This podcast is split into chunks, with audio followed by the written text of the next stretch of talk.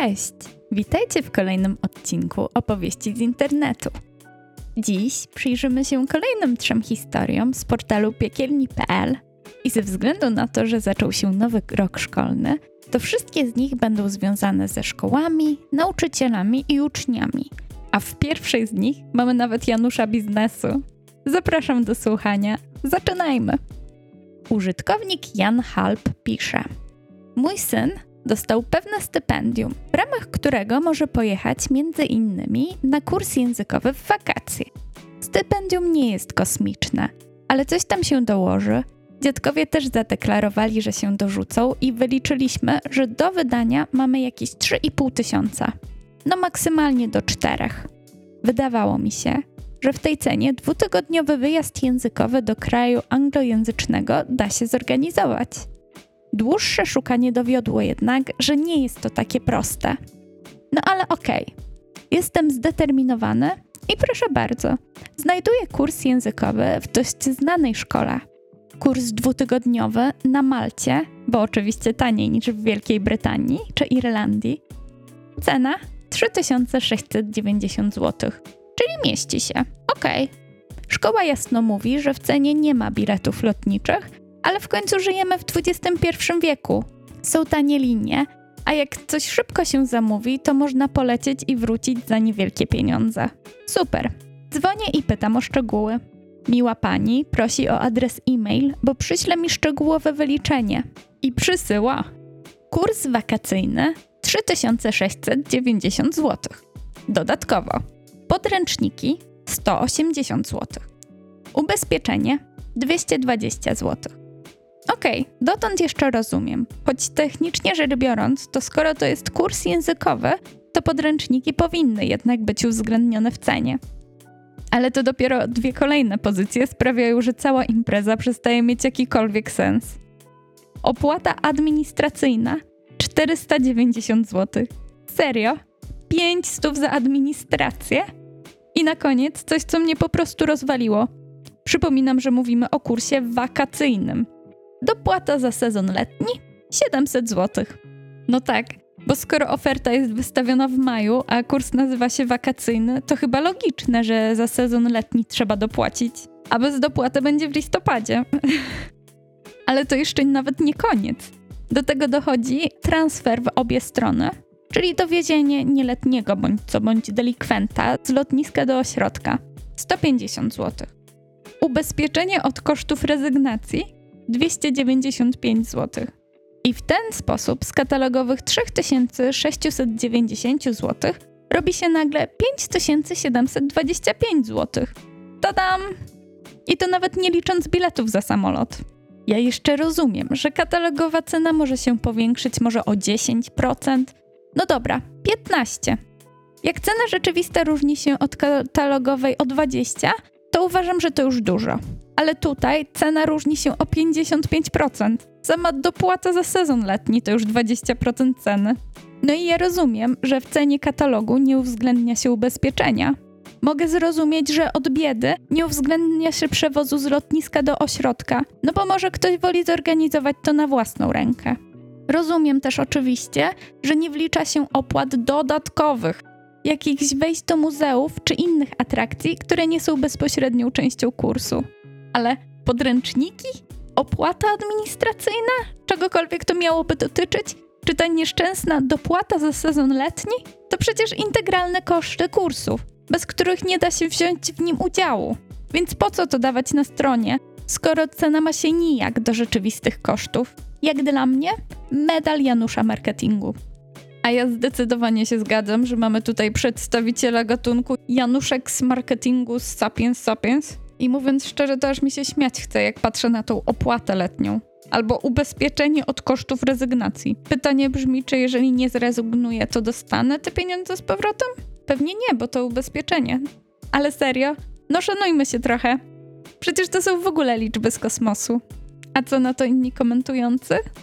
Taszkent pisze. Pamiętać trzeba, że są jeszcze ukryte kwiatki i niespodzianki. My skorzystaliśmy z takiego kursu na Malcie kilka lat temu I na miejscu okazało się, że uczestnikami tego kursu oprócz naszego syna jest 12 osób. Z tego jeden Włoch i 11 Rosjan. Oczywiście z nauki angielskiego to dość niewiele wyszło, a na lekcjach obowiązywał raczej rosyjski. O nie, to naprawdę piekielne. Takie czyste nabijanie ludzi w balona. No ale przejdźmy teraz do kolejnej historii. Teraz przeczytamy sobie coś krótkiego, a na deser zostawimy sobie chyba najbardziej bulwersującą z dzisiejszych historii. Użytkownik Andon pisze: Mieszkałam kiedyś niedaleko szkoły podstawowej. W okolicy szkoły wprowadzono ograniczenie do 30 km na godzinę, a bezpośrednio pod szkołą jest przejście dla pieszych. Moją zmorą w tym czasie były wycieczki dzieci do parku po drugiej stronie ulicy. Dlaczego? Jednocześnie do parku chodziło nie wiem ile klas, może 4, 5, tak na oko 100-120 dzieci. Wyglądało to tak, że gdy widziałem dzieci zbliżające się do przejścia, oczywiście hamowałam i czekałam. Czasem nawet 15 minut.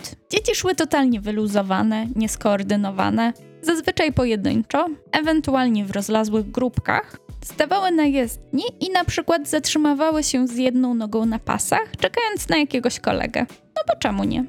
Setka dzieci przechodząca w ten sposób przez pasy. Zapytacie pewnie o nauczycielki. Ano były. Szły gdzieś na szarym końcu we własnym towarzystwie.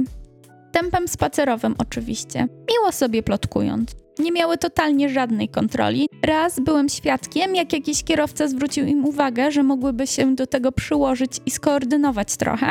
Może ustawić dzieci w pary i generalnie trochę to usprawnić. Ale w odpowiedzi dostał opieprz, że tu jest szkoła i strefa 30 i że jest przejście dla pieszych, więc o co mu chodzi? Innym razem mało co nie wjechałam w jakieś dziecko, a jechałam przepisowo.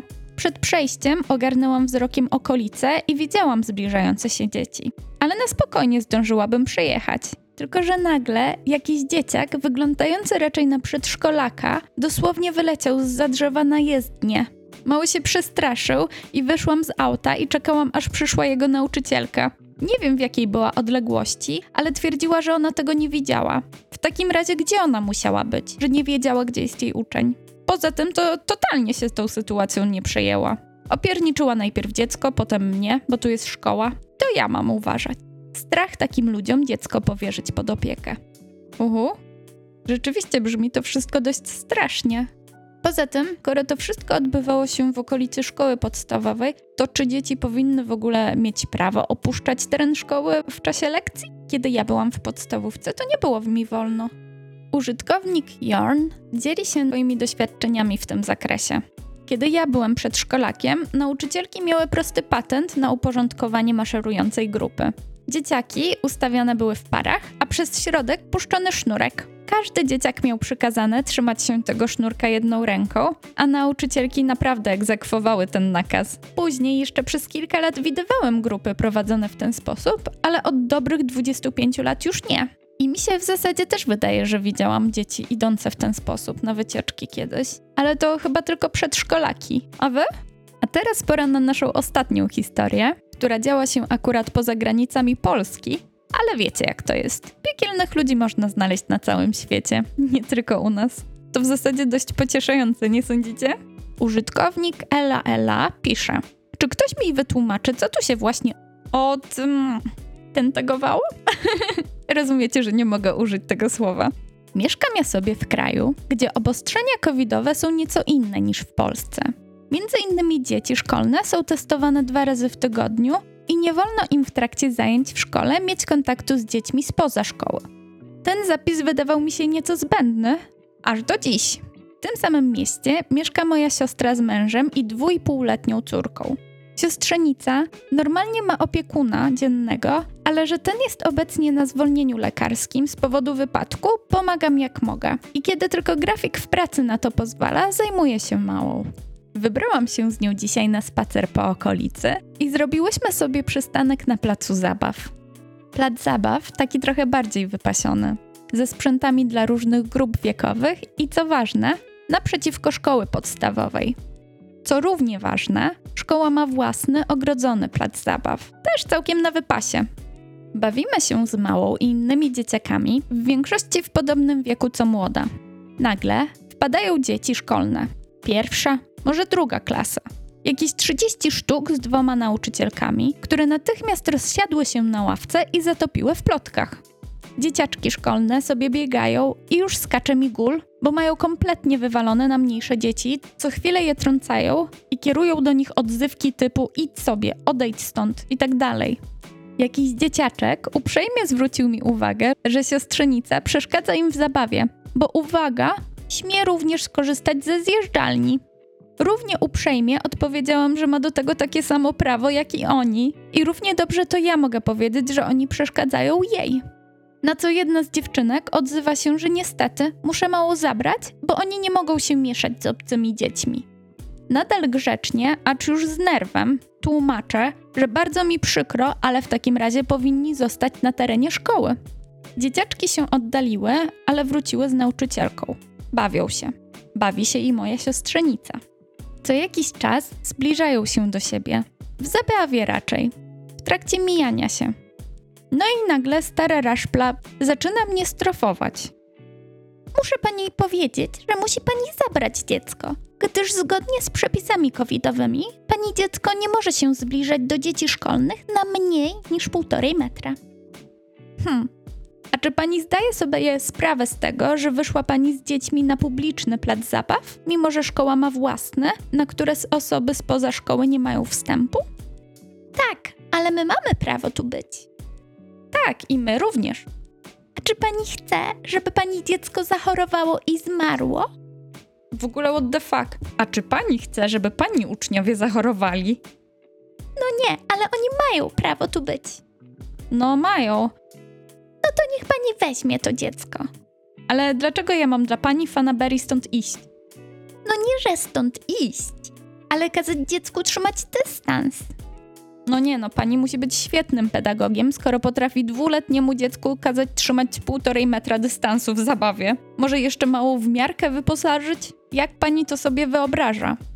No na przykład, jak dzieci idą do piaskownicy, to zabrać pani dziecko z piaskownicy. Przecież wieczność tu nie będziemy. Pani ma pewnie cały dzień na zabawę. Czemu pani przychodzi akurat teraz? A dlaczego miałabym nie przychodzić? Bo teraz dzieci mają WF może skończmy tą dyskusję, bo to idzie w absolutnie absurdalnym kierunku. Mam prawo tu być z dzieckiem, pani z uczniami również, ale to pani ma problem i w każdej chwili może wrócić z dziećmi na teren szkoły. Pani jest bezczelna. I pani też. Co najlepsze, to na tym wszystko się skończyło. Pani wróciła sobie na ławkę, zapewne opowiedzieć koleżance, co ją właśnie spotkało. I ja tak sobie myślę, czy ona naprawdę uważa, że najlepszym sposobem na zapewnienie bezpieczeństwa podopiecznym jest wychodzenie z nimi na przestrzeń publiczną i przeganianie z niej innych, mimo że ma się pod nosem zamknięty dla obcych plac zabaw? Co może nawet jeszcze lepsze, wymieniłam z rodzicami innych dzieci uwagi na temat tego zdarzenia. Na placu zabaw roi się od dzieci szkolnych cały dzień. Nie ma żadnej reguły, bo jedna klasa ma WF rano, druga w południe, trzecia po południu a od 14 wychodzą dzieci ze świetlicy. Dzieci oczywiście, jak to dzieci, robią głupoty typu lizanie sprzętów, grzebanie w śmieciach, czy plucie na siebie, albo picie z jednej butelki, mimo że COVID. No ale wiecie, największym zagrożeniem są dzieci, które przychodzą się pobawić od czasu do czasu. Jejku, po prostu uwielbiam, jak ludzie są tak przekonani o własnej ważności, że w ogóle nie biorą pod uwagę innych. W ogóle to podziwiam, że autorka potrafiła się obronić w tej sytuacji i że się nie wstydziła, bo przecież nie każdy ma tyle siły w sobie. Użytkownik Balam też proponuje, żeby wyjąć telefon, poszukać numeru do dyrekcji i złożyć skargę, że nauczycielka z ich szkoły wygania cię z publicznego placu zabaw. Jeżeli szkoła ma własny plac zabaw, to niech dzieci się tam bawią. A wy potrafilibyście zareagować w tej sytuacji? Chętnie usłyszę o tym w komentarzach. A jeżeli dobrze się ze mną bawiliście, to koniecznie sprawdźcie też poprzedni odcinek, w którym dziewczyna w akademiku nakazuje autorce posta zakrywać się bardziej, no bo przecież jej chłopak może coś zobaczyć. A inni, piekielni sąsiedzi, nie chcą ściszyć muzyki. Nie muszę chyba dodawać, że w obydwu sytuacjach zakosztowali słodziutkiej zemsty. A ja dziękuję, że spędziliście ze mną swój czas. Do usłyszenia!